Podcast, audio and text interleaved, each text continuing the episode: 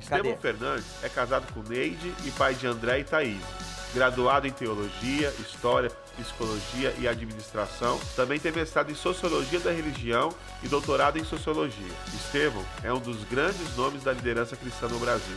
Recebam no Summit 2019, pastor Estevão Fernandes. Ele é isso tudo aí, hein? Isso tudo aí. É uma alegria ter o pastor Estevão aqui, amigo da gente, homem de Deus. Tem alguém aqui que nunca ouviu a pregação do pastor Estevão alguma vez? Levante sua mão, se tem alguém aí. Olha, temos alguns pecadores que não ouviram ainda, né? mas vocês vão ficar impactados por esse homem de Deus. Obrigado, Estevão. Ele foi uma bênção lá no nosso summit ontem e hoje pela manhã, maravilha. Leve um beijão para Neide, para os seus filhos, para sua família, para aquela igreja maravilhosa. Gente, quando for ao Nordeste, dá uma passadinha em João Pessoa e vá na melhor igreja batista que tem no Nordeste. A primeira igreja batista de João Pessoa, você vai ver que coisa linda e maravilhosa aquele ministério. Vamos ouvir o pastor Estevão Fernandes, homem de Deus. Ah, não. Senão a Maurinha vai me pegar. Eu olhei para ela, lembrei. Você vai falar? Então você fala. Pastor Wander, obrigado pela atenção. Meus irmãos, boa noite. Não acredito. Repetimos a mesma coisa pela manhã. Vou, vou começar porque eu falei para todo mundo. Eu estou falando para você que está tão longe e tão perto aqui como a Maura. Vamos recomeçar? Boa noite, gente. Que coisa espontânea. Eu amo essas coisas espontâneas. Eu- é linda a nossa espontaneidade, né? Graça e paz para todos. Hoje pela manhã eu tornei pública e sempre faço isso a minha admiração pelo pastor Wander. E eu disse a vocês que onde eu quer que eu vá, qualquer igreja, nada eu faço sem honrar seu pastor, primeiramente. Porque eu acho que é algo que a gente tem que aprender na vida, honrar os que nos abençoam tanto. Eu não estou aqui por outra razão, não sei porque ele me convidou. E qualquer pessoa poderia convidar, se ele dissesse não, eu aqui não estaria. E esse meu currículo, não sei porquê, pastor Wander sabe disso. Eu quero chamar sempre de pastor no púlpito, mas é Wander na intimidade. Eu não participo disso, eu nem sabia que pediram e exageraram. Não sou metade disso. Mas faltou uma coisa, é, faltou assim, amigo do pastor Wander, para fechar o currículo. Porque pastor Wander nos faz crescer. Mas eu quero, com permissão do pastor Wander, fazer hoje a honra a um outro pastor aqui. Antes eu quero agradecer a presença de pessoas amigas. E há pouco tempo atrás estive aqui em, em Igreja Presbiteriana de Piraquara. Acertei, Sandro, o nome?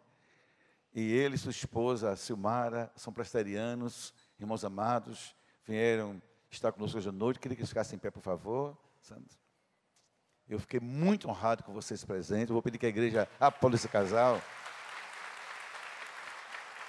Olha, presbiterianos da Gema, quem sabe hoje não tem milagre e conversão nessa casa, né? Quem sabe? Um abraço, Sandro, querido.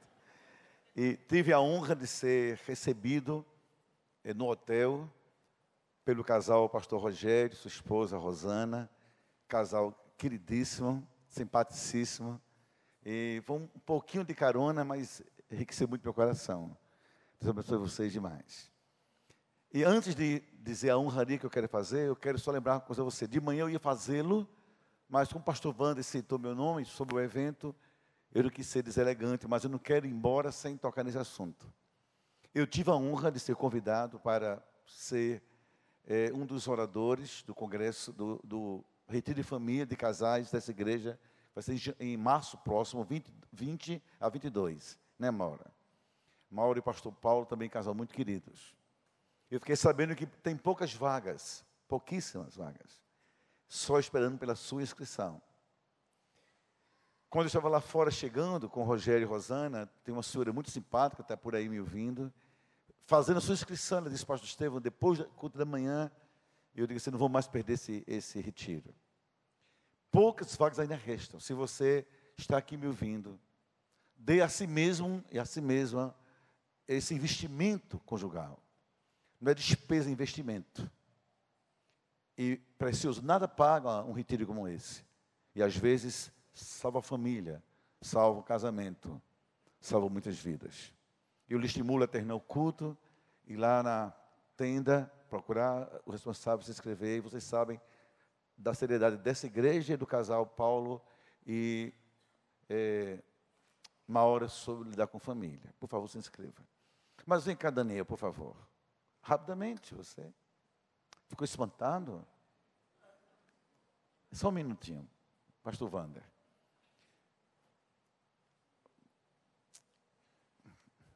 Ontem ele me pegou no hotel, conversamos um pouco, ofereceu-se para jantar comigo, mas eu quis poupá-lo desse trabalho. Eu conheci o pastor Daniel há muito tempo atrás, quando a nossa igreja João Pessoa expandiu no Brasil e na América os encontros de casais com Cristo. O, o testemunho dele, vocês sabem, é impactante. Mas muita gente começa a trabalhar com pessoas com problemas de dependência do álcool e das drogas e desiste, porque é uma coisa muito complexa. E essa igreja deu um exemplo ao Brasil, que é um trabalho sério, numa perspectiva científica e bíblica ao mesmo tempo, e também terapêutica.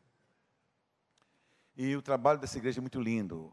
Esse centro de cuidado humano é algo assim, que se eu saio daqui com inveja, é de um trabalho como esse. Inveja santa, sei que é possível ter inveja santa. Deus me perdoe tanta inveja numa pessoa só. Porque é um trabalho lindo. E o pastor Wanda estava me contando, Daniel, de como o seu trabalho é sério, é fantástico, como a igreja absolve, como a sua vida é inspiradora. Então, irmãos, escute: cuidar de nossos filhos não é fácil. Quando eles ficam rebeldes, quando ficam assim hostis, quando entram por algum tipo de vício. E cuidar do filho dos outros, só a graça de Deus. Mas essa igreja, a igreja tem essa visão integral. E Daniel, quero registrar diante do seu pastor e seus colegas também o meu respeito à sua vida, viu? Ao seu empenho, que vida linda você tem.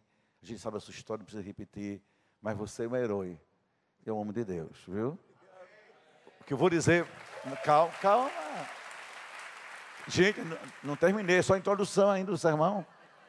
Diante do seu pastor ali sentadinho, a quem já honrei e sempre vou honrar, dos seus colegas, eu quero Pense agora que a igreja, de verdade, honre esse homem pelo seu trabalho tão lindo, tão imensuravelmente rico de valores para Deus. Erga a mão sobre ele. Deixa eu ficar aqui um pouquinho para não pensar que é para mim, para ele. Pastor Daniel, diga assim, Pastor Daniel, sua vida é uma inspiração. Seu trabalho é muito lindo. E essa igreja reconhece da sua importância para todos nós. Deus te abençoe. Em nome de Jesus. Amém. Agora, pode aplaudir de verdade com força.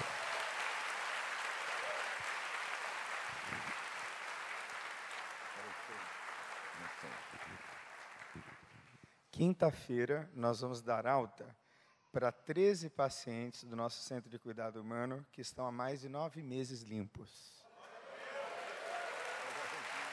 Então venha para Celebrando a Vida quinta-feira. Que coisa linda, hein, gente? Coisa linda. Também parabéns, pastor Miquel, por essa manhã, por essa noite, pelo trabalho. Que algo maravilhoso. Meus queridos, eu estou assim impressionado. Eu sempre converso com o pastor Wanda, eu sou um fã do trabalho dele tanta gente hoje de manhã, igreja super lotada. Eu pensei que à noite, no máximo, iam ter aqui 100 pessoas para me ouvir. Porque ele disse que de noite era um pouco menor, pelas condições urbanas da vida moderna. Mas, coisa impressionante, olha, a igreja crescendo, a igreja puxante, a igreja, sabe, expandindo, a igreja louvando, a igreja produzindo suas músicas, não é? gravando músicas, a igreja cidadania, a igreja na cidade, a igreja no summit, a igreja investindo em liderança, coisa linda. E quando eu conheci o pastor Wander, eu nunca podia imaginar que Deus tenha tanta coisa boa para a vida dele e por ele para nós pastores do Brasil, batistas e não batistas. Então, Wander, está de parabéns, querido. Está de parabéns. Eu estou assim orgulhoso de você, viu? E convido outras vezes que verei sempre, em nome de Jesus. aprender com você, viu? Você é fantástico. Eu e minha esposa Neide amamos Wander com a Amanda, toda a família, Gabriel, amamos de verdade. A gente tem uma paixão por essa família. Eu queria, disse a você de manhã que, infelizmente, infelizmente, é próprio de mim provocar pensamentos, de vez em quando arrancar lágrimas. Eu não queria ser assim quando eu falo, mas a minha natureza de reflexão sempre me domina para que eu produza nas pessoas condições de pensar, mas pensar a partir de si mesmas, fazendo pontes com a santa palavra de Deus. Nesses últimos anos eu desenvolvi um tipo de hermenêutica na minha fala, em que eu dispenso muita preocupação estética com a retórica, e se eu não chego aos corações, eu me sinto frustrado. E acho que toda a palavra de Deus tem que ter um endereço, o coração de quem escuta. E tem um objetivo, provocar mudanças em quem escuta. Elas não são a partir do pregador, elas são a partir do Espírito Santo no coração de quem escuta e na voz de quem fala. Então não há, não há nenhum mérito em mim, a não ser é, pedir a vocês que orem, para que Deus use assim. Eu vou ler um texto muito comum. Esse texto nasceu de um abraço, vocês imaginem só. Esse texto, daqui a pouco vou dizer o texto, vocês vão ver, um texto um pouco longo para pressa moderna, mas para curto, muito curto para quem tem fome da palavra. Um texto de João. Nós somos tão acostumados com as coisas rápidas, quando o pregador anuncia um texto com dez versículos, parece que o mundo vai acabar. Mas o que são dez versículos na palavra de Deus? Nada, nada, nada. Nossa igreja tem em João Pessoa um trabalho com meninos de rua, mas com diferencial, pastor Daniel. São meninos infratores.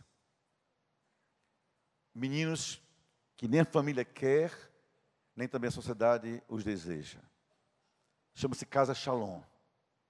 Nós recebemos uma área da prefeitura de mais ou menos um hectare e meio na parte urbana rica de João Pessoa, no passado. E é difícil. Aqui e acolá a gente corre riscos de problemas sérios, de sexualidade, de agressividade e de hostilidade sempre. Mas, há uns quatro meses, eu sentia-se uma direção do Senhor e fui lá pela manhã de surpresa. Tem crianças de sete anos no lugar especial e tem adolescentes de 17 anos. Alguns extremamente, é, potencialmente violentos, que o juiz encaminha para a gente, até que haja um jeito de lidar com eles. Aí eu fui até lá, acordei, fui à Casa Shalom. Cheguei lá, ficaram surpresos, uma festa, e um garoto de 11 anos me abraçou com aquele abraço um tanto estranho, pegajoso. Não queria me soltar por nada. E eu lhes, com, lhes digo de verdade que no início eu até me incomodei. Porque eu abracei, todo abraço também tem, tem o seu afastamento. Mas ele não soltava, não soltava. Sentei-me, ele abraçado comigo.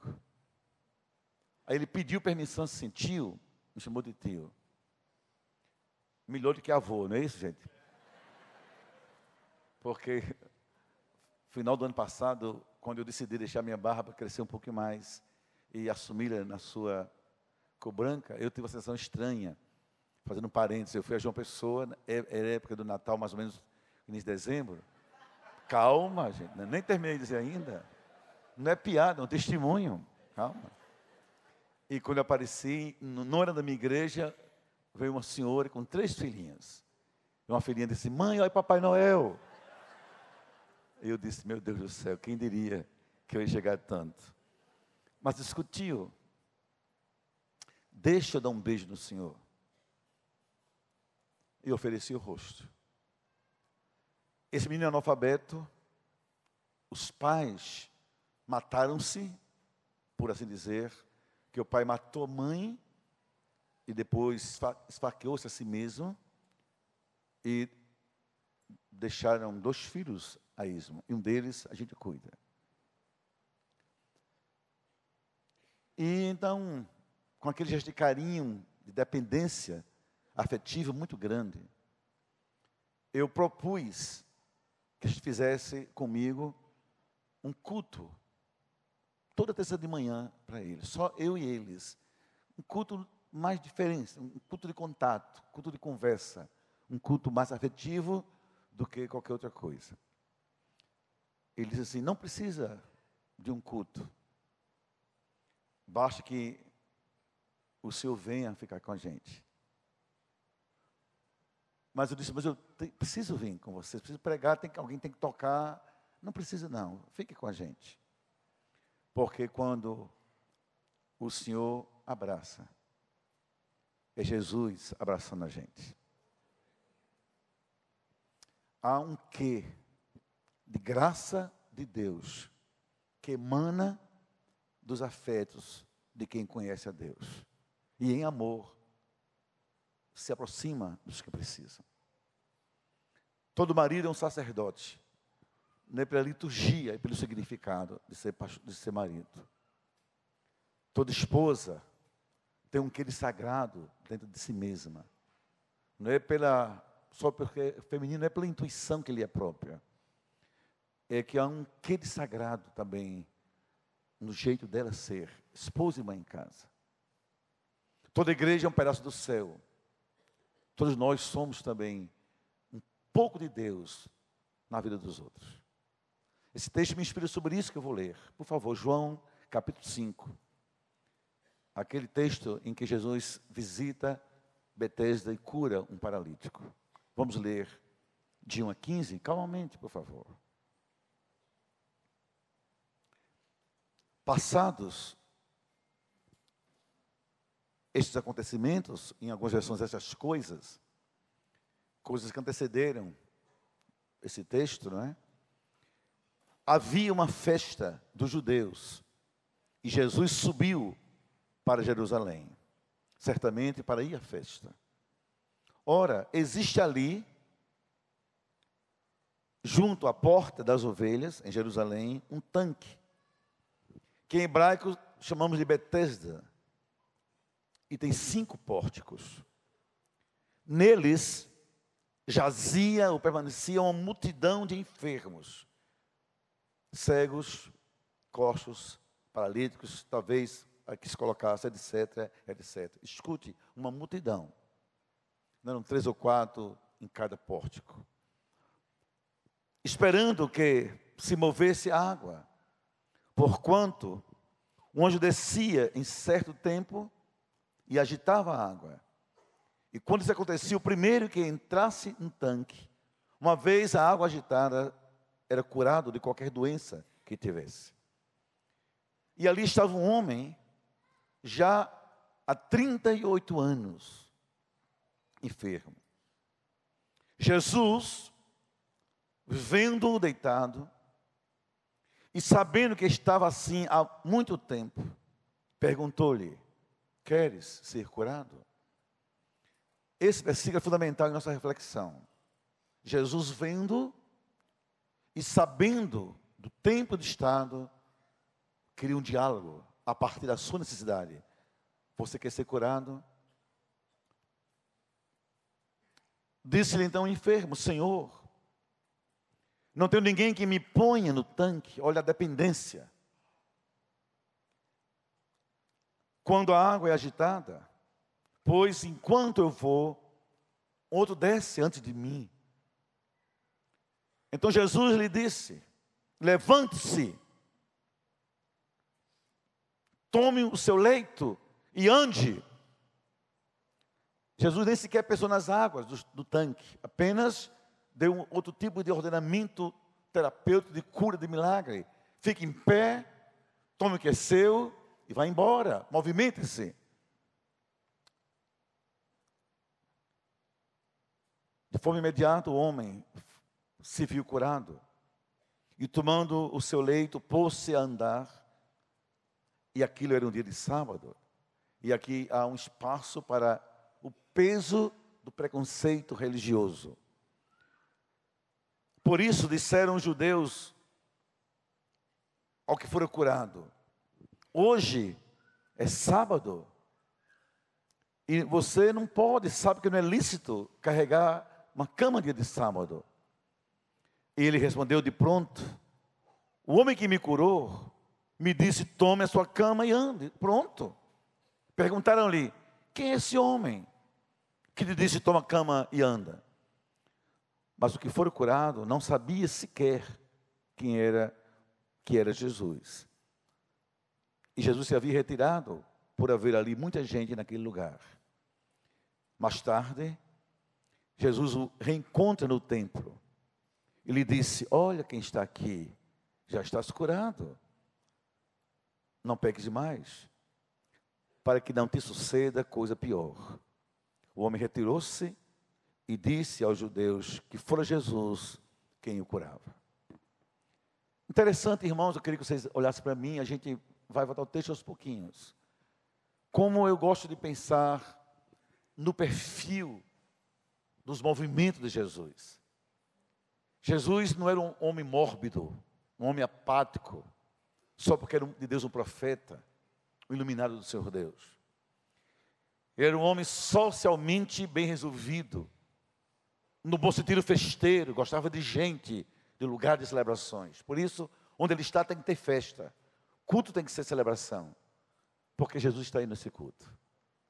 Se você olhar direitinho no capítulo 3 desse Evangelho de João, ele estava no casamento, lá na Galiléia, em Caná. Capítulo 2, desculpe. Ele foi convidado a uma festa privada, ali ele estava. E ao final, emprestou a sua vida, sua presença e o seu poder para transformar a festa em uma coisa maior ainda, tornando no final já algo em vinho e o vinho da melhor qualidade. Para lembrar a gente que é, é impossível que ele vá a algum lugar sem que mude aquele lugar, as pessoas daquele lugar. Pessoas que são muito assim, mórbidas, depressivas, tristes, amargas, azedas, sem graça, Pessoas que, embora frequentem templos, carreguem Bíblias, se sintam de alguma forma religiosas, precisam questionar a si mesmas. Até que ponto é verdade que eu o conheço e que ele mora em mim? Que onde ele chega, ele transforma, mas produz vida e provoca celebrações. Nós sabemos muito bem que no capítulo 4 de João, ele vai a um poço, um outro poço, agora o de Jacó. E se encontra com a mulher samaritana. Entre preconceito dela mesma, espantos. Ele provoca diálogos e muda aquela mulher. Se assume como profeta. Vai chama teu marido. Aí eu não tenho, certamente que não tens. Já tivesse cinco, esse é apenas um caso, né, teu marido. Ela se espanta como é que um homem é capaz de, em segundos, penetrar a alma dela. Por dentro lá dentro. Todo mundo que está aqui me ouvindo, saiba algo que eu vou voltar a dizer daqui a alguns minutos. Jesus tem poder de nos penetrar, nos traspassar a alma da gente. E fazer perguntas sérias a cada um de nós. E quando ele sai dali, ele vai a Galileia, ali a sua geografia mais comum, Judéia, Galileia, Samaria era caminho de passagem. Cura um oficial, filho de um oficial. E vai a Jerusalém para uma festa judaica, outra festa. Pouco tempo. Mas o que eu acho lindo é que antes de ir para o lugar da festa, ele decide entrar num poço, num um tanque chamado Bethesda. Me surpreende como é que ele muda a agenda dele em função das carências humanas. Porque o endereço de Jesus é sempre o coração dos outros. É aí sempre que ele se encontra. Não são os templos, formalidades, nada. Onde um ser humano chora, padece, precisa, aí é o lugar dele. E ele quebra a agenda para socorrer pessoas. Eu lhes contei um dia, e não vou contar mais, de um fato em que eu não fui, eu para não quebrar minha agenda, quase deixei morrer uma ovelha minha. E depois me descobri perplexo no que me transformara. Até entender e fazer em mim um ressignificado absolutamente radical. quando for preciso, e sempre que seja preciso, nada me tira da rota quando Deus aponta para o coração das pessoas. Nada. Em absoluto.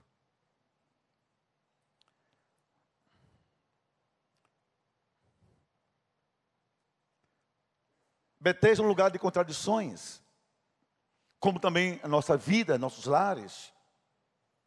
Olha só, um tanque onde há uma história, há uma fé, há uma tradição, há testemunhos e há palavras que de vez em quando passa um anjo, move as águas, mas como é que um paralítico vai fazer movimentos para as águas? Não tem tempo, nem pode.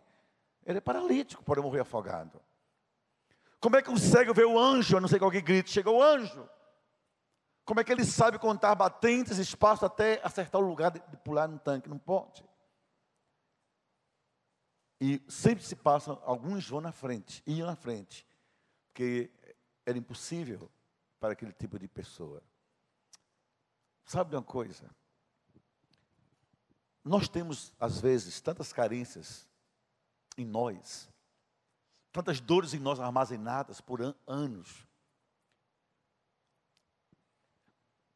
Tanto tipo de cegueira, de paralisia, mas tanta coisa difícil nossa vida, nossa alma, que Deus tem que mover pessoas para nos conduzir a espaços de libertação. Ao mesmo tempo, e eu acho bonito, é que o milagre de Deus naquele tanque não começa apenas, ou começava quando um anjo vinha. Porque não bastava o anjo, tinha que ter alguém para levar o doente até as águas. Anjos de carne e osso. Pessoas que eram quebrantadas, movidas no seu coração, furaram suas agendas. Dizer, vou ficar ali um pouquinho. Quem sabe quando o anjo chega, também serei anjo para ajudar outro. começo a pensar na minha vida, eu pessoalmente, o pastor Estevão, de que muitas vezes, se eu não me transformar em um anjo de Deus, para dar mão a quem precisa, para trazer alguém para o centro de cuidado humano dessa igreja, para um gabinete pastoral, um plantão de aconselhamento, um culto de oração, uma célula da igreja. Eu não tenho ideia que em algum lugar desse Deus move águas. E pessoas poderiam estar ali se nós levássemos. E é muito triste quando as águas se movem e não há quem leve alguém aos seus movimentos. Por isso eu quero dar o nome da minha reflexão de o abraço da graça de Deus. Esse texto podia ser um texto tão comum, de pastor que fala sobre milagres, sobretudo numa linha mais pentecostal, não pentecostal, eu não quero me ater a isso, com todo respeito ao que o texto também propõe sobre isso. Mas há três lições que ele me suscita, que eu quero trabalhar com vocês hoje à noite. Primeira lição é essa: Jesus sabe de tudo. Primeira lição.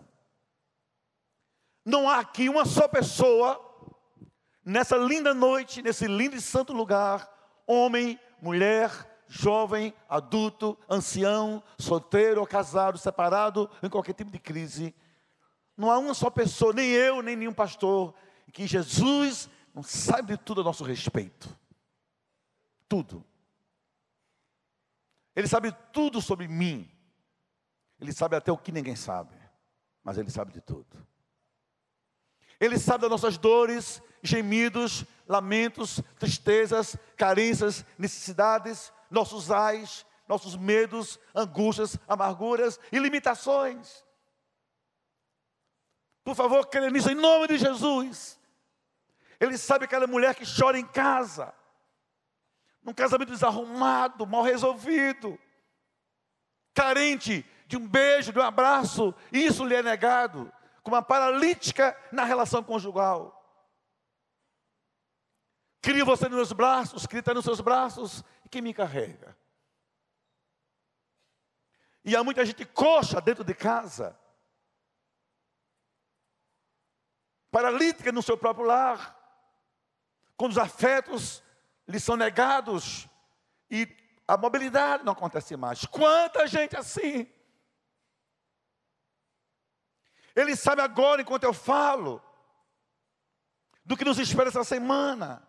E que aqui algumas pessoas com medo de cada semana. E agora, Senhor, eu não sei o que vai acontecer comigo, não sei o que vai ser a resposta, eu não sei se vai ter um emprego, não sei se vai como você recebida, eu não sei, Senhor, eu não sei, mas Ele sabe de tudo.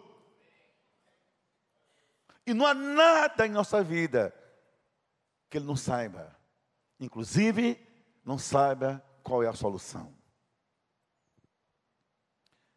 100% quase da minha vida,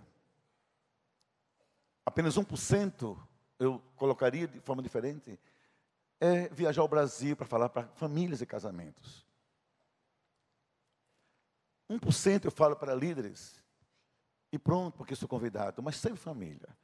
Agora escuta só, se eu fosse juntar a essência das falas, das paralisias domésticas, uma é essa. Ah, pastor Estevam, escute isso. Estamos juntos há 20 anos. Mas ele não sabe que eu não sou feliz mais. Ele nem sabe, pastor, que na hora do amor, do sexo, eu empresto meu corpo para não piorar as coisas mais. Mas eu não estou mais ali. Não estou mais ali. Por quê, minha irmã? Porque ao longo desses anos, ele já feriu muito meu coração. Minha alma sangra.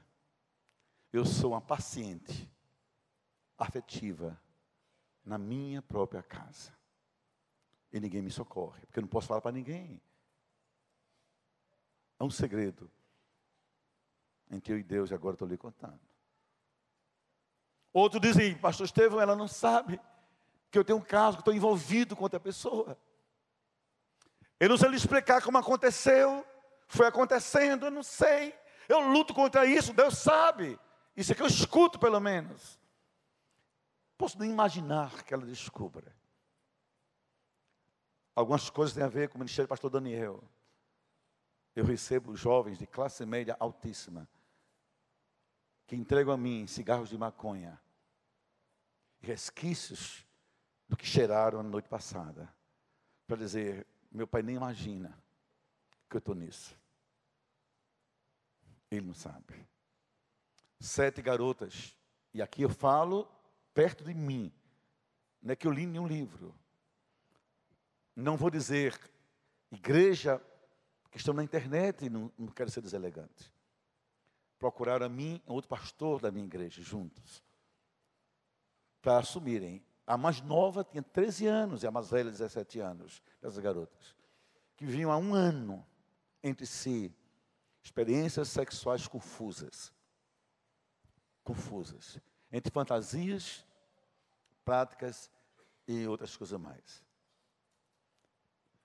E eu disse, mas como pode ser isso?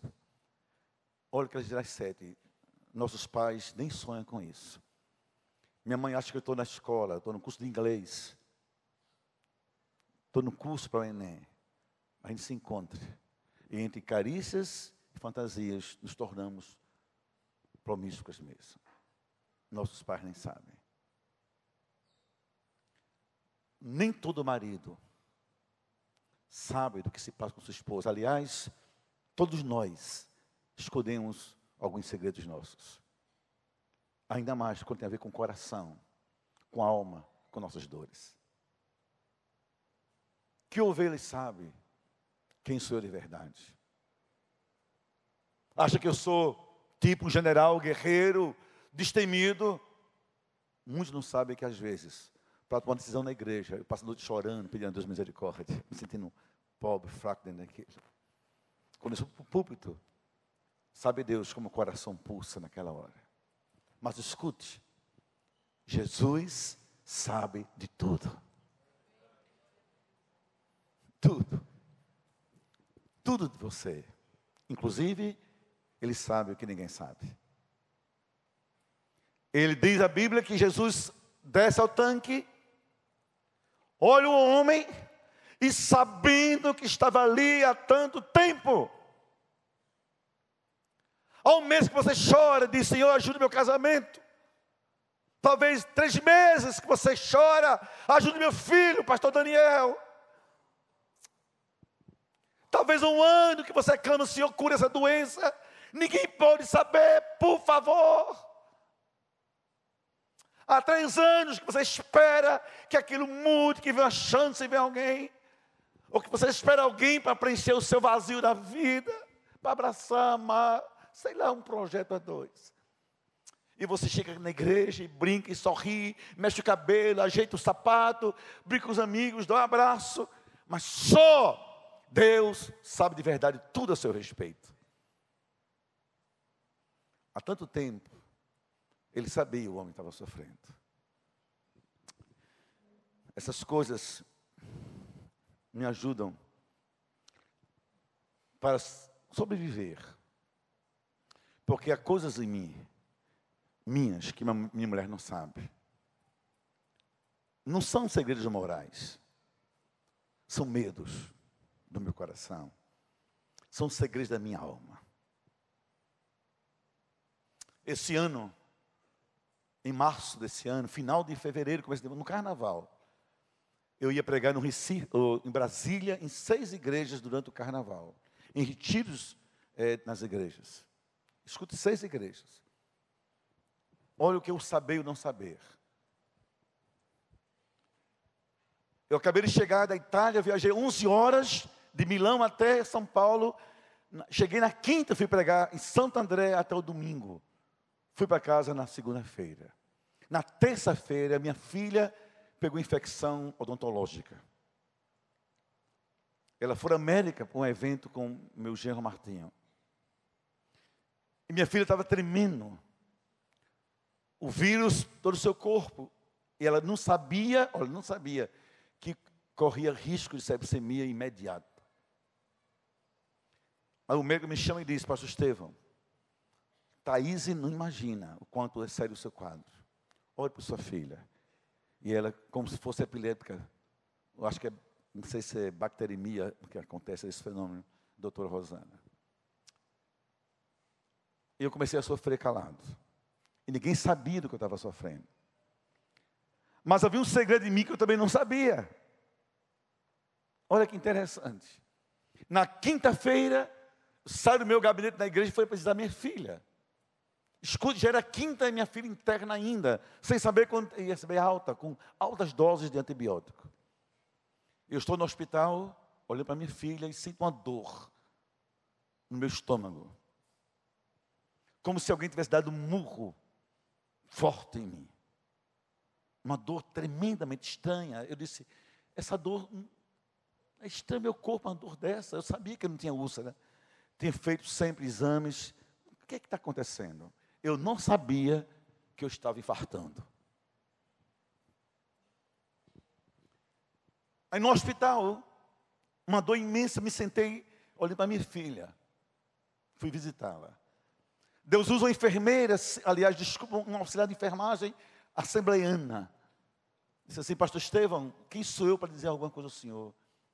Mas me permite de fazer um pedido, não vai embora sem fazer um exame chamado eletro. Filha, não precisa, estou bem, me mediquei, pastor, vou lhe fazer um pedido. Não vai embora, só isso eu lhe peço. Desse exame, de ter ideia, eu acordei na UTI no outro dia operado do coração. E quando eu acordei, sem saber de nada, eu não sabia que estava infartando. Abro os olhos, uma médica diz assim: Bom dia. É no sete da manhã. Eu não sou evangélico, eu sou espírita. Mas eu estou diante de um milagre. O senhor tinha 99% de uma artéria obstruída. E mais meia hora não iria sobreviver. Se o senhor realmente crê que existe milagre, conta o seu milagre. Em Brasília ninguém sabia que eu estava doente. Cadê o pastor que não veio pregar? E minha filha teve alta. E eu fiquei interno, no UTI. Às vezes a gente não sabe do que se passa em nós de verdade, mas Jesus sabe. Às vezes o, casamento está infartando, os sonhos infartando, a alegria infartando, tudo entra em colapso, a autoestima, a própria fé. Cadê Deus que eu peço, oro, clamo, jejum, e um ano, dois, três, quatro, cinco, cadê meu filho convertido, meu esposo de volta, cadê isso e aquilo da minha vida? E a fé começa a entrar em colapso, quase infartando. Mas escute, vão imaginar que seja esse lugar lindo, um grande tanque de Bethesda. Jesus sabe de você, sabe que trouxe você aqui hoje à noite. E ele vai chegar até você. Porque Jesus passeia nos corredores do nosso passado. Está lá. Aquilo que provocou nosso sofrimento, nossa dor, nosso desencanto, nosso desengano, nossa crise, ele está lá nesses corredores. Tomando conta das memórias que nos fazem mal. Depois delas nos libertar. Ele passeia na nossa brisa do presente, no nosso dia a dia, nosso cotidiano, não é somente povoado por anjos, é também visitado por Jesus o tempo todo. O tempo todo. Ele sabe da sua casa, do seu lar, dos seus filhos, dos seus sonhos. Ele vê suas lutas. Quando você ora, quando você clama e você jejuma. Ele vê você aqui, buscando, louvando. Ele está aqui com você. Saiba disso, creia nisso. E você nunca esteve, nunca vai estar sozinho ou sozinha porque Ele está presente. Mas Ele também ele já está no nosso futuro. Ele está lá. Onde você chegar, vai encontrar-se com Ele, porque Ele já estava lá lhe esperando. Ele sabe onde vamos chegar, Ele sabe como será esse fim. Uma coisa que Ele sabe, quer que você saiba. Se você está com Ele, não tem como você chegar a não ser vitoriosamente. Ele está em nosso futuro. Jesus sabe tudo. Mas a lição dois, que eu não quero cansar, é que ele não só sabe tudo, ele se importa de verdade. Ele chega, o homem vai, diz a Bíblia, ele sabia que fazia tanto tempo, mas conversa com o homem e diz: Você quer ser curado? Ele não vem com conversas tolas, formais, que é um exemplo. Talvez, quando alguém não quer fazer nada por você, ter um diálogo para conversar. Como sabe o que é? O que é que eu posso fazer por você? Essa pergunta que eu posso fazer, geralmente eu não vou fazer nada mesmo. Por isso, cuidado com quem fala e com o que fala. Porque nem todo mundo que ele escuta quer ajudar você. Se importa de verdade com você. Os psicólogos aqui, e todos são muito bons, de primeira, primeira linha, como seu pastor também, primeiramente. Sabe o que eu vou dizer a você? Eles chegaram à conclusão, e a minha, minha abordagem é sempre em relação a tudo os dramas humanos, de que há duas dores, há dois problemas que o homem não pode levar para a sua velhice, nem carregar por muito tempo na sua vida. É a dor da culpa e a dor da rejeição. Lide com tudo. Enfrente frustrações, desafios, decepções. Pare, recue, avance, pense, repense. Mas não fique postergando, alimentando essas coisas. Culpa e rejeição. Porque um dia vai ser um clamor agonizante porque não fiz, porque não amei, porque não visitei, porque não perdoei, porque não trabalhei, porque não me batizei, porque não envolvi, porque não cantei. Por quê? Porque porquês sem resposta gera agonia na nossa velhice e ao longo da nossa vida. A segunda é a rejeição. É quando você percebe que quem está com você não se importa muito com você. Olha só, pense comigo, vamos criar cenas cenas domésticas, porque nossa, nossa vida, o núcleo é a família. O filho chega em casa três da manhã, meu embriagado, veio de algum lugar estranho.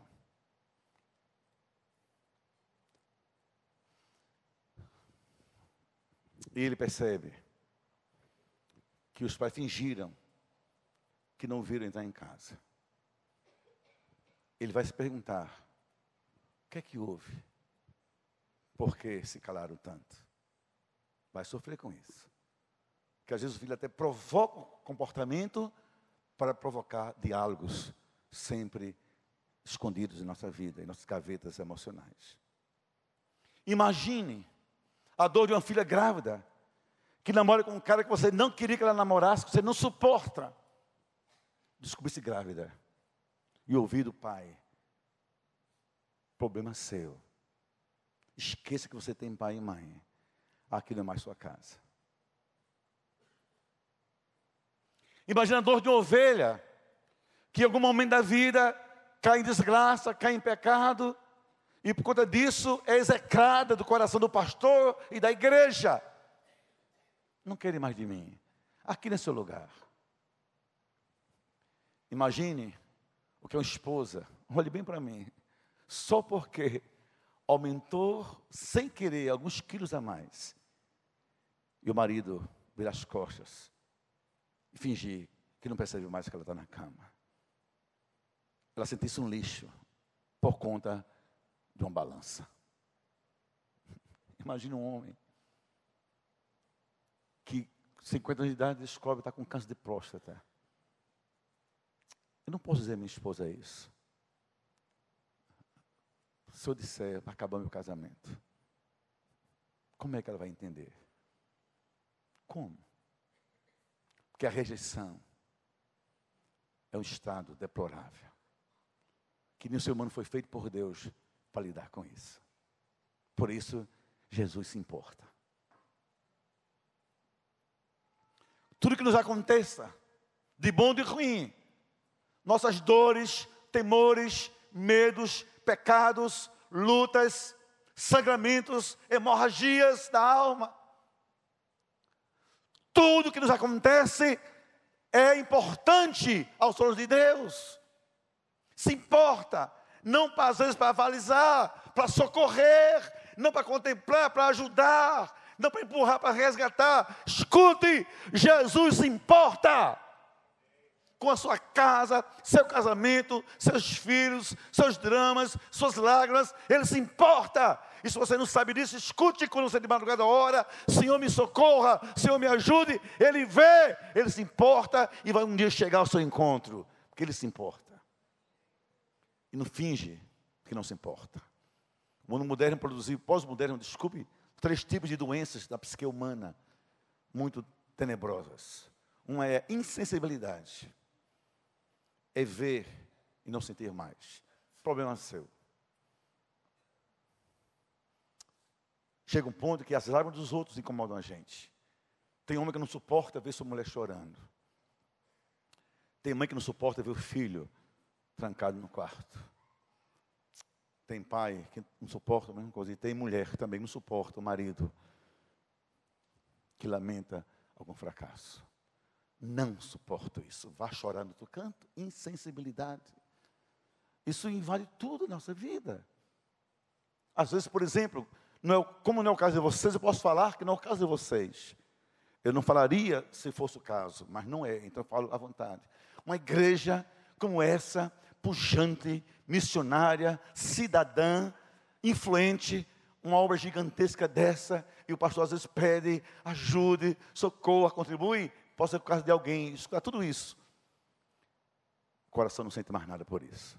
Até se incomoda porque o pastor fala. Sempre é um sinal da ausência de Deus no coração da gente. Segunda dor é anestesia. Anestesia é doença, aliás, é uma coisa diabólica que nos dá uma frieza. Não é só não sentir, é se congelar por dentro. Congelar por dentro. Ao ponto de fazer o mal ao outro e não sentir o mal que faz, nem a dor de quem foi vítima desse mal. Um coração anestesiado não conhece a Deus nem a sua graça. E finalmente a apatia. É o desencanto com tanta dor que eu decido viver segurando meu leito, à beira de um poço qualquer. Aí vem Jesus e diz assim: por favor, você quer ser curado? Não é o que eu posso fazer por você, vou pensar. Porque geralmente a gente diz assim: infelizmente eu não posso. Vão pensar que eu esteja com uma, uma, uma, dificuldade financeira. Digo, pastor Daniel, você podia me arranjar 50 mil? Estou precisando. Ele vai dizer o quê? Pastor, eu não posso. Sempre eu não posso. Não posso perdoar, não posso ouvir, não posso ajudar. Eu não posso. Mas escute, Jesus se importa com você. Se importa mesmo. Vinde a mim todos homens, mulheres, sem exceção, cansados e oprimidos, e eu não vou ouvi-los para ver encaminhar um processo para meu pai, passa na portaria, faça o cadastro, deixe lá o seu CPF, eu vou ver o que posso fazer. Alguém vai ligar para você, vem a mim todos e eu vos aliviarei, porque eu me importo com vocês. O que eu acho bonito é que quem se importa, aprenda isso não existe interesse real que não comece com um diálogo verdadeiro. Todo interesse real é iniciado pelo diálogo. O diálogo verdadeiro é a chave do interesse. Quando eu digo assim, o que é que posso fazer? Eu vou pensar. O interesse não é verdadeiro. Mas Jesus vai para lá e começa a conversar com ele. Eu posso curar você. Você quer ser curado? Lembra do cego, Bartimeu, dizem: O que queres que eu te faça? Lembra da mulher lá no sepulcro e outras mulheres? Mulher, por que choras? Por que choras? Eu não estou aqui. Ele se importa assim, fala com a gente. E agora ele diz a mim, a você, ele sabe o que ele diz a mim também. O que é que você quer que eu faça por você, pela sua casa, seu casamento? Fala! Fecha a porta e fala, Senhor, eu quero que o Senhor visite meu lar, Senhor, nos suporto mais tanta dor. Fala isso para ele. Senhor, abençoe meu marido. Senhor, eu quero emprego, estou com minha dignidade ferida. Senhor, eu quero teu socorro, Senhor, para essa obra, quero socorro para esse sonho, socorro para minha filha, Senhor. Fala, Senhor. Você quer que eu lhe cure? O pastor Vander, Há pouco tempo falou sobre isso. Deixa eu contar a você, pastor Vani, testemunho. A semana retrasada eu estava em João Pessoa pregando sobre outro texto. Agora é Lucas 5, em vez de João. Interessante que eu comecei a pregar. Houve um estranho. Escute, eu não sou. Eu sou um cara tão racional, tão pensador, que essas coisas acontecem, eu fico, me sinto estranho. Eu falava para a igreja, naquele texto que Jesus está falando e diz assim: e a unção de Deus para curar estava sobre ele. E onde de repente eu comecei a ver na minha mente, escute, na minha mente, na minha meu cérebro, nos meus olhos espirituais, eu comecei a ver, ver na minha igreja, naquele culto, lares em turbulência. E eu vi mãos pedindo a Deus refrigério. E eu pregava sobre outra coisa, eu via claramente. Eu parei. Disse, irmãos, aqui dentro, agora nesse culto, há lares em turbulência, gritando socorro, e as mãos levantadas, Deus pede que venha aqui à frente agora. Eu quero orar porque está enfermo. Eu vi isso, irmãos clamando, Senhor, me socorra, toca teu balso na minha ferida. E sem que eu soubesse, das pessoas mais amigas de minhas, estava condenado à morte, a semi-morte no seu coração. Iria na quarta-feira fazer uma cirurgia de abrir o peito e ouvir do médico assinar um documento. Risco altíssimo. Houve impulso de Deus. Isso não é comum na minha vida, um impulso. Chamei os pastores, tal como o pastor Wander fez hoje. Eu orei, nesse impulso eu disse assim para essa pessoa, igreja, meu vinho, terça-feira, ao entrar naquele centro cirúrgico, Jesus vai chegar primeiro. E em breve vamos ter aqui um culto de ação de graças. Foi assim que Deus fez. Estou dizendo assim a você que hoje à noite, Jesus importa com você, Ele sabe o que você está passando. Essa dor vai passar. Não pense que o fim chegou.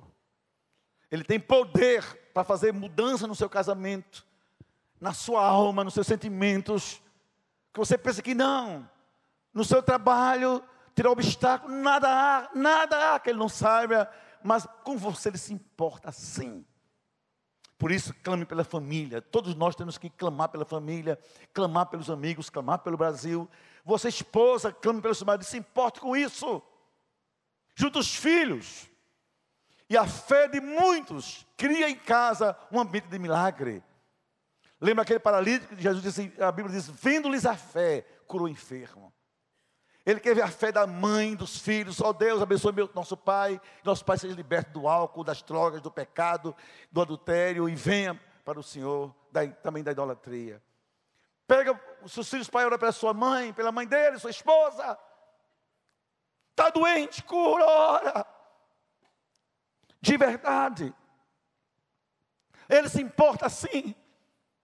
Uma vez na minha casa, minha esposa, sentindo dores terríveis nela, coisa de mulher, com medo. Eu chego de viagem, ela está chorando de madrugada. Eu disse, Nele, você quer que vá buscar alguém para você orar com a gente? Eu estava cansado. Vamos buscar gente de oração na nossa igreja. Como essa igreja tem esse excesso de oração? Sabe o que ela disse? Não, Estevão. Sai daí do seu lugar, vem para onde eu estou. Põe tua mão sobre a minha cabeça, ora em mim. Ora por mim. Ora por mim porque acredito que Deus se importa comigo. E disse assim: se você que é meu marido, Deus não ouvir, a quem vai ouvir mais? Eu orei assim. Aqui é uma grande Bethesda, com muitos pórticos, grande tanque. Escute, Jesus pergunta a você: quer ser curado? Quer andar? Quer movimentar-se para a vida. Por que parou de sonhar? Por que desistiu de sonhar? Que está pensando em se separar? Por que? Quem lhe deu essa autorização de dizer, acabou? Vou morrer, não tem mais jeito. É minha sina. Crente que somos nós, crente não crê em destino, nem sorte, nem azar. Crente crê no poder da providência de Deus em nossa vida o tempo todo. E Deus se importa com a gente. Ele pergunta: A você quer ser curado? Onde a doença couber, cabe ele também. Porque a doença sempre é menor do que ele. Pode ser no corpo, na alma, no lar. Mas ele se importa e pergunta: se eu estou aqui, o que você quer que eu faça? E finalmente, Jesus, esteja me diz, Ele sabe tudo de mim, sabe até o que ninguém sabe. Ele pode se importa comigo como ninguém se importa, mas Ele se importa. Escute, queridos, eu já desci muitas vezes do meu púlpito solitário. E uma vez na minha vida, no meu 27 ano de pastor, eu tenho 40 anos de pastor, numa mesma igreja, no 27 anos. Eu saí do púlpito, cheguei em casa, literalmente fiz isso, peguei a Bíblia, botei na mesa, peguei o paletó, joguei num canto. Disse assim a minha esposa, nunca mais eu volto para aquele lugar. Cansei. Ninguém se importa comigo. Eu estava triste, ferido. E as pessoas com quem eu queria contar só tinham na cabeça uma preocupação neurótica, com liturgia, formalidade e festas religiosas. Eu disse: não se importa comigo. Vou viver de consultório. Quero viver em paz. Minha mulher não disse nada. Assustou-se quando eu fiz assim com a Bíblia. Desisti. Na segunda-feira, ela saiu calada para um grupo de amigas. E sem que eu soubesse, a coisa que a gente nunca sabe, ela fez um pacto de oração. Ela disse às suas amigas: Meu marido está sofrendo. Ele é pastor de vocês, mas é meu marido. Eu me importo com a dor dele. Orem por ele. Orem por ele e orem comigo. Porque eu me importo se ele deixar a igreja. Porque eu sei que não é de Deus. E começaram a jejuar por mim. E quando Deus foi soprando brisa no meu coração, ela disse: Quando você fez aquilo, eu sofri. Porque eu sei que Deus se importa com você. Se alguém lhe dá as costas, se alguém lhe esconde o rosto, vira o lençol, sai de casa, não dá não, não liga, não passa uma mensagem, não entre em pânico. Deus não vai esquecer de você jamais. Ele se importa com você. E hoje à noite, com certeza, Ele tem algo para você, porque Ele se importa. Não é com conversa mole, é com o coração comprometido com você. O que queres que eu te faça? E finalmente, Ele, Jesus, pode tudo.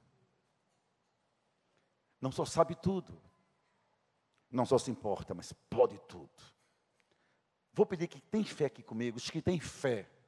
Mas eu não falo, não, não digo fé num espírito de uma crença qualquer, porque frequenta a igreja, fé como algo revolucionário, impregnado nas entranhas da alma, da vida. Eu sou evangélico, eu sou crente, porque eu creio em Deus. Acho que houver, Ele é o dono da minha vida.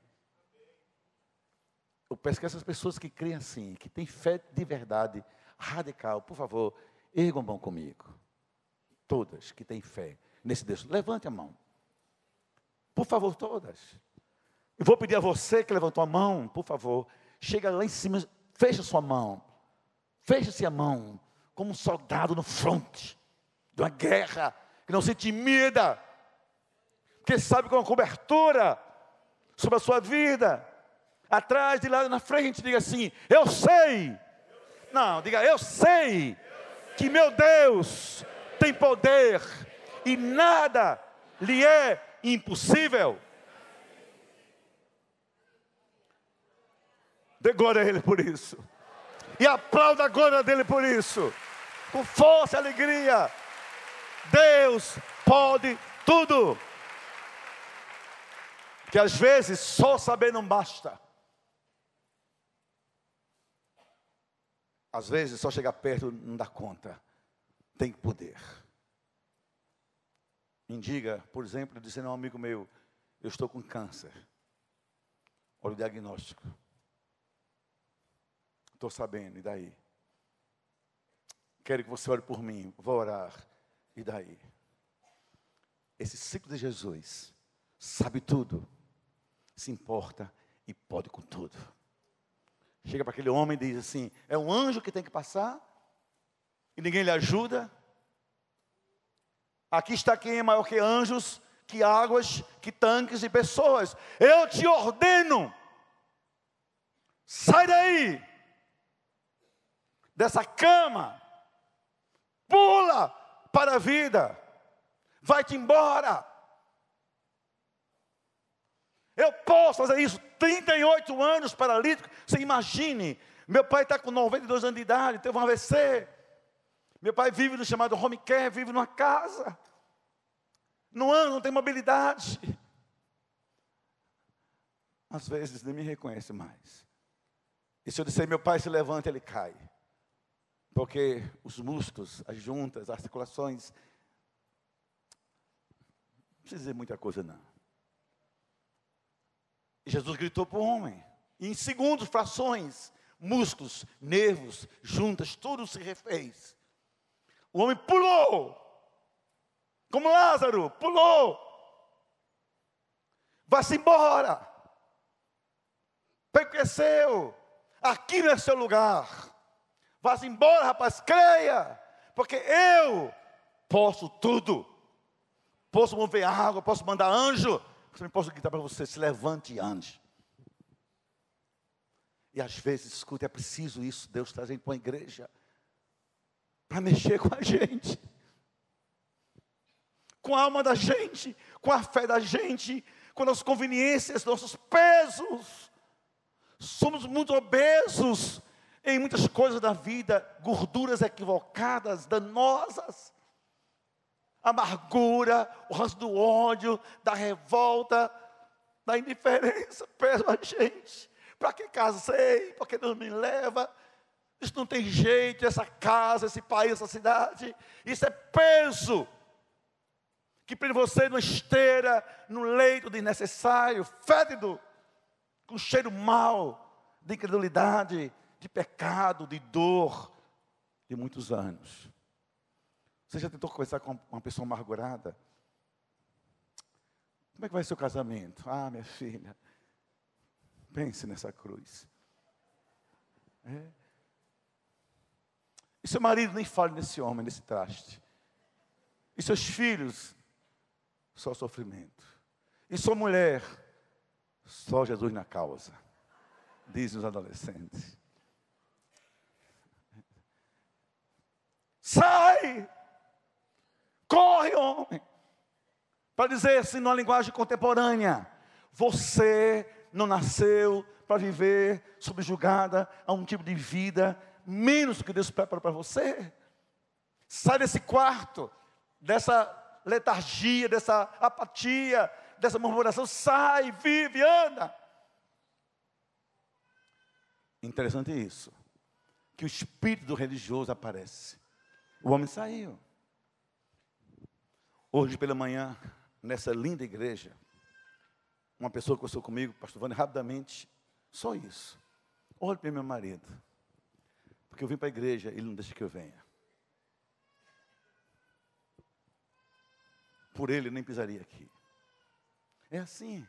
Você, às vezes, na própria igreja, você quer jejuar ou escutar de alguém. Para que jejuar? Para que orar e levantar as mãos? Cantar levantar as mãos? Para que isso? Para que declarar glória a Deus? Para quê? Para que vir à igreja de manhã e de noite? Por que tem que fazer isso? Por que tem que Para que célula? Para que isso? E não é sábado. Como é que você se atreve a carregar dia de sábado essa cama? Eu diria assim: eu quero saber que dia da semana, eu sei que eu era aleijado, agora estou andando. Jesus liberta a gente de todas essas coisas. Todas as coisas. Mas Ele pode tudo. E eu acredito que hoje à noite, aqui enquanto eu falo, Ele já está fazendo milagres nas, nas nossas vidas. Jogando esteira para cima. Jogando para cima. Começa hoje a cantar um hino a Deus. Eu lhe peço em nome de Jesus, escute a minha voz nesse púlpito, que amanhã eu volto. Ele grita: sai daí, filha minha. Não te quero assim, canta daqui a pouco, vai para a casa do carro cantando. O Senhor me curou, me libertou, me resgatou, me deu vida. Eu creio que o Senhor me ama, se pode comigo. Começa a cantar, porque eu vou libertar. Amanhã em casa, de manhã, ao invés de televisão e notícias ruins, assalto, sequestro e coisas nojentas que a gente vê nesse país, começa a cantar com a sua família. Jesus curou nosso filho. Jesus mudou nossa história. Nosso casamento começa a cantar pela fé. Levante-se. Creia nisso. Porque vida com Deus é vida em movimento. Sempre Jesus foi assim, não suportou ver ninguém em cima de cama, de esteira, de estrada, de poço. Ah, levante, levante, levante. E finalizando, o ciclo de Jesus é sempre completo. Um homem que vivia parado quase 40 anos num poço, agora se encontra num templo. Nós temos mania de qualquer coisa, eu vou deixar a igreja. Nós temos muitas razões para nunca sairmos da igreja. Porque o louvor coletivo, a sinergia do povo de Deus, alimenta a fé da gente, o ânimo da gente. Igreja é lugar de sinergia, de comunidade, de juntos. Essa voz diabólica vai para o tanque, vai para casa, fica na cama, liga a televisão, isso não é de Deus. Vem para a igreja, vê irmãos, contem, escuta histórias. Jesus disse assim: Ah, você está aqui, não está no tanque. Imagina a surpresa essa semana, algumas pessoas da sua vida. Ah, você está aqui, não estava doente? Teu marido, ah, não saiu de casa? Teus filhos já tiveram alta? Porque Jesus passou na minha vida e pode tudo.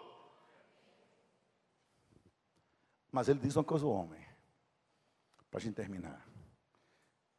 Eu lhe curei. Agora não peque mais. Para dizer assim, tem doenças que são frutos do pecado. Para que não lhe aconteça coisa pior. Um dia Jesus lhe salvou. Você conheceu Jesus de perto. Eu sei que aqui, todo mundo aqui, sem exceção de ninguém, já viu na sua vida milagres de Deus. Tenho certeza. Dos pequenos aos grandes. Quer um exemplo? Pastor Vânia disse isso hoje com muita propriedade. Se você está vivo, isso é milagre de Deus. Está em crise, disse hoje de manhã, mas você tem comida. Milagre de Deus. Está difícil, mas a sua casa, é seu lar, milagre de Deus. Todo dia tem milagres. Mas o que acontece com nossa vida? Às vezes, Jesus opera, abençoa, salva, liberta, aí volta o ciclo da murmuração. Vai ter coisa pior. Alguém que lhe abençoou com vida, volta a murmurar, quer o que de Deus? De Deus ninguém zoma. Estava no pecado, voltou para o pecado, para o bar, para a sacheta, para a nojeira, para motéis, para o lamaçal. Por quê? Sai daí, vai ter coisa pior. Há doenças, quando são reincidentes, pioram e matam o paciente. Não orar é pecado, não louvar é pecado, murmurar é pecado, ser ingrato é pecado. Pecado não é só na dimensão da sexualidade, Claro que não é só isso. Tem gente que não adultera, está certo, está certo, não fornica, mas vive murmurando, reclamando, é ingrato. Isso tudo é pecado contra Deus. e Deus deu, você está reclamando. Ah, Senhor me deu um carro. Deus deu, mas Senhor, um Fusquinha. Não tem um BMW não, Jesus, para mim?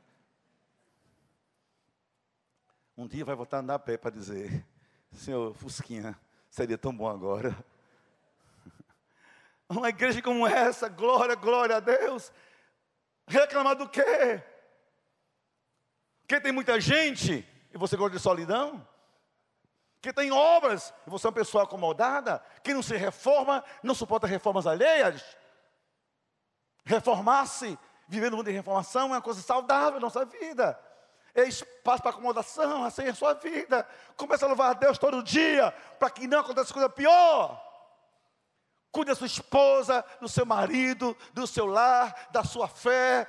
Cante o hino a Deus, viva a igreja, venha para a igreja, participe. Viva o Senhor. Que Betesda é passado. Agora o seu lugar é a casa de Deus com o povo de Deus, para que não aconteça coisa pior. Eu quero terminar com uma grande declamação ao Senhor Deus. Vou pedir que todo mundo fique sentadinho, mas levanta duas mãos para os céus para os céus. Olha para cima como se pudesse ver a Deus. Já olhou muito para mim hoje à noite. Isso é um exercício de mentalização, uma coisa simbólica, por favor. Que não é nada místico. Uh, não é isso não. Só olhar para cima, olha para cima. Lembre agora, agora, enquanto eu falo, olha para cima como Deus já fez com você, salvou, resgatou, respondeu, providenciou, libertou, já mostrou que Ele ama, que se importa com você tantas vezes. Lhe deu chances, abriu portas, deu unção, deu ministério, deu família. Você não percebe isso? Olha para cima. Olha para cima. Ele não pode olhar para você enxergar coração ingrato. Não pode chegar em você uma pessoa distante dele. Não pode. Nem pessoa com medo de viver, de mover-se mover para a vida, servir, não pode. Olha para cima, por favor, e começa no seu lugar, lembrando que Ele é, que Ele se importa, de que Ele tudo pode, que Ele já fez. Nesse lugar aí, comece agora a dar glória ao nome dEle. Dê aleluia a Ele várias vezes. Aplauda a glória dEle na sua vida grande, exalta esse Deus, exalta esse Deus, exalta esse Deus.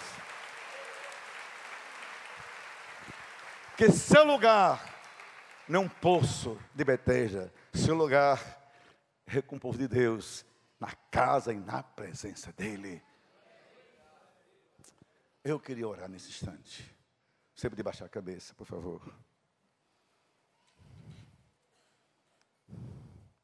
Eu vejo aqui como se fosse um grande tanque de Betesda. Diz que haviam vários enfermos, de várias enfermidades, mas sempre é um verbo no passado. Havia, não vai haver mais. Tudo muda quando Jesus chega, tudo muda com Jesus, tudo. Quando ele chega, chega a luz, chega a verdade, chega a vida, chega o abraço, chega a graça. Seja o, chega o, o afago de Deus para o coração da gente. Quando ele chega, chega a esperança do novo tempo. Chega comandos de vida para quem estava com cheiro de morte. Quando ele chega, chega a libertação para quem vivia prisioneiro. Chega a alegria plena para quem estava com a alma chorando. Quando ele chega, tudo muda, até a geografia da nossa vida. Não mais tanques, não mais esteiras, não mais pecado, não mais prostrações. Vou sair, porque ele disse: se levante e venha para a vida. Eu quero fazer três tipos de apelos, mas vou fazer diferente. Eu quero orar, mas orar mesmo por vocês. E eu vou pedir que você, sentindo parte dessa resposta de Deus, você não só levanta a mão, você se movimente, como aconteceu em Betesda. Todo mundo que está aqui me ouvindo, escute. Não é que está passando na vida problema, que eu também estou muito, não é isso. É que está no limite da sua dor, no limite da sua lágrima, passando por coisas que ninguém sabe, nem você disse a ninguém, só Deus sabe, mas você sabe que está passando, e está difícil. E você acredita que Jesus está aqui. E que Ele sabe tudo. Que Ele se importa com você. Que Ele pode mudar essa história. Que tem a ver com você, com seus sentimentos, seu casamento, sua vida, seus sonhos.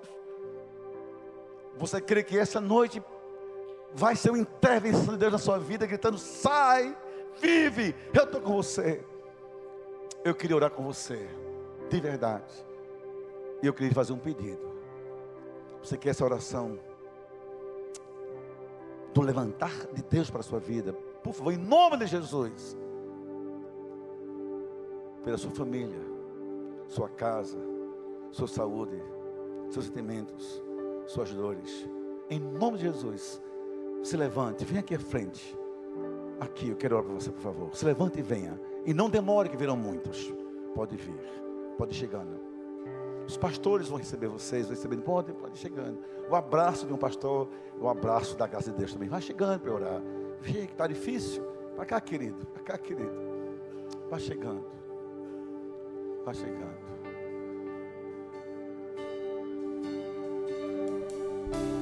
Ele sabe tudo.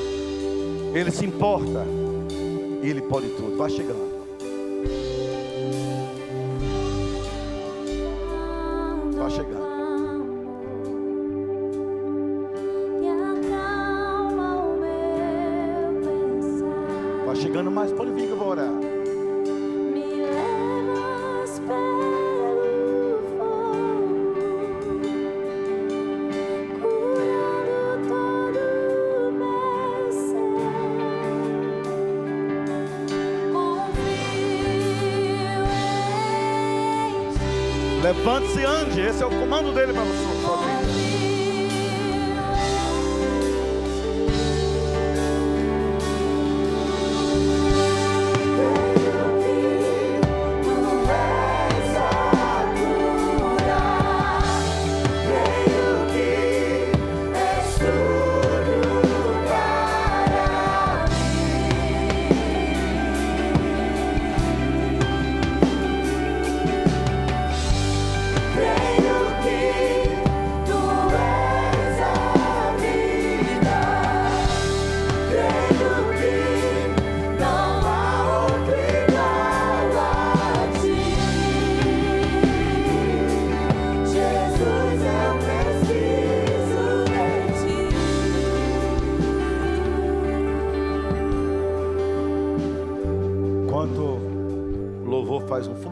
Bem suave por enquanto, tanta gente na frente, eu quero fazer um segundo pergunta. Vou pedir que você continue a oração, por favor.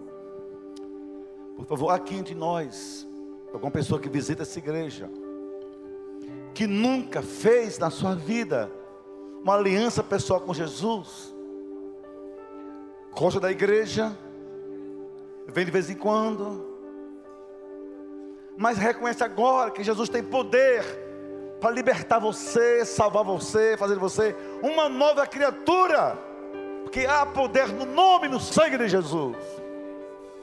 Você pode sair daqui hoje à noite, liberto de trevas espirituais, dizendo a coisa mais linda que alguém pode dizer na sua vida: a partir de hoje, minha vida pertence a Jesus. Eu aceito, eu recebo, eu o proclamo como meu Salvador pessoal. Eu vou pedir que toda igreja fique em oração. E eu quero orar por pelo menos uma pessoa aqui, hoje à noite, que estando aqui, decide agora entregar-se a Jesus, como aquele que vai lhe resgatar para a vida, para o seu amor,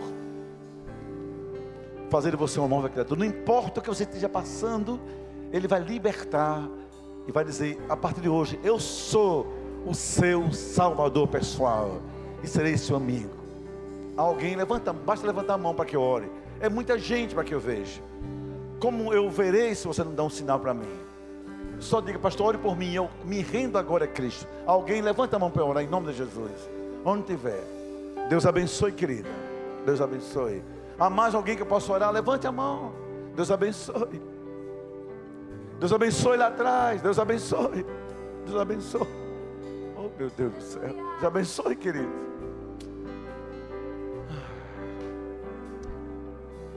Querido, você podia vir aqui à frente para orar também. Você vem cá, meu filho. Vem cá, você levantou sua mão. Isso. Vem cá, senhora. Vem cá, você lá atrás. Vem para cá.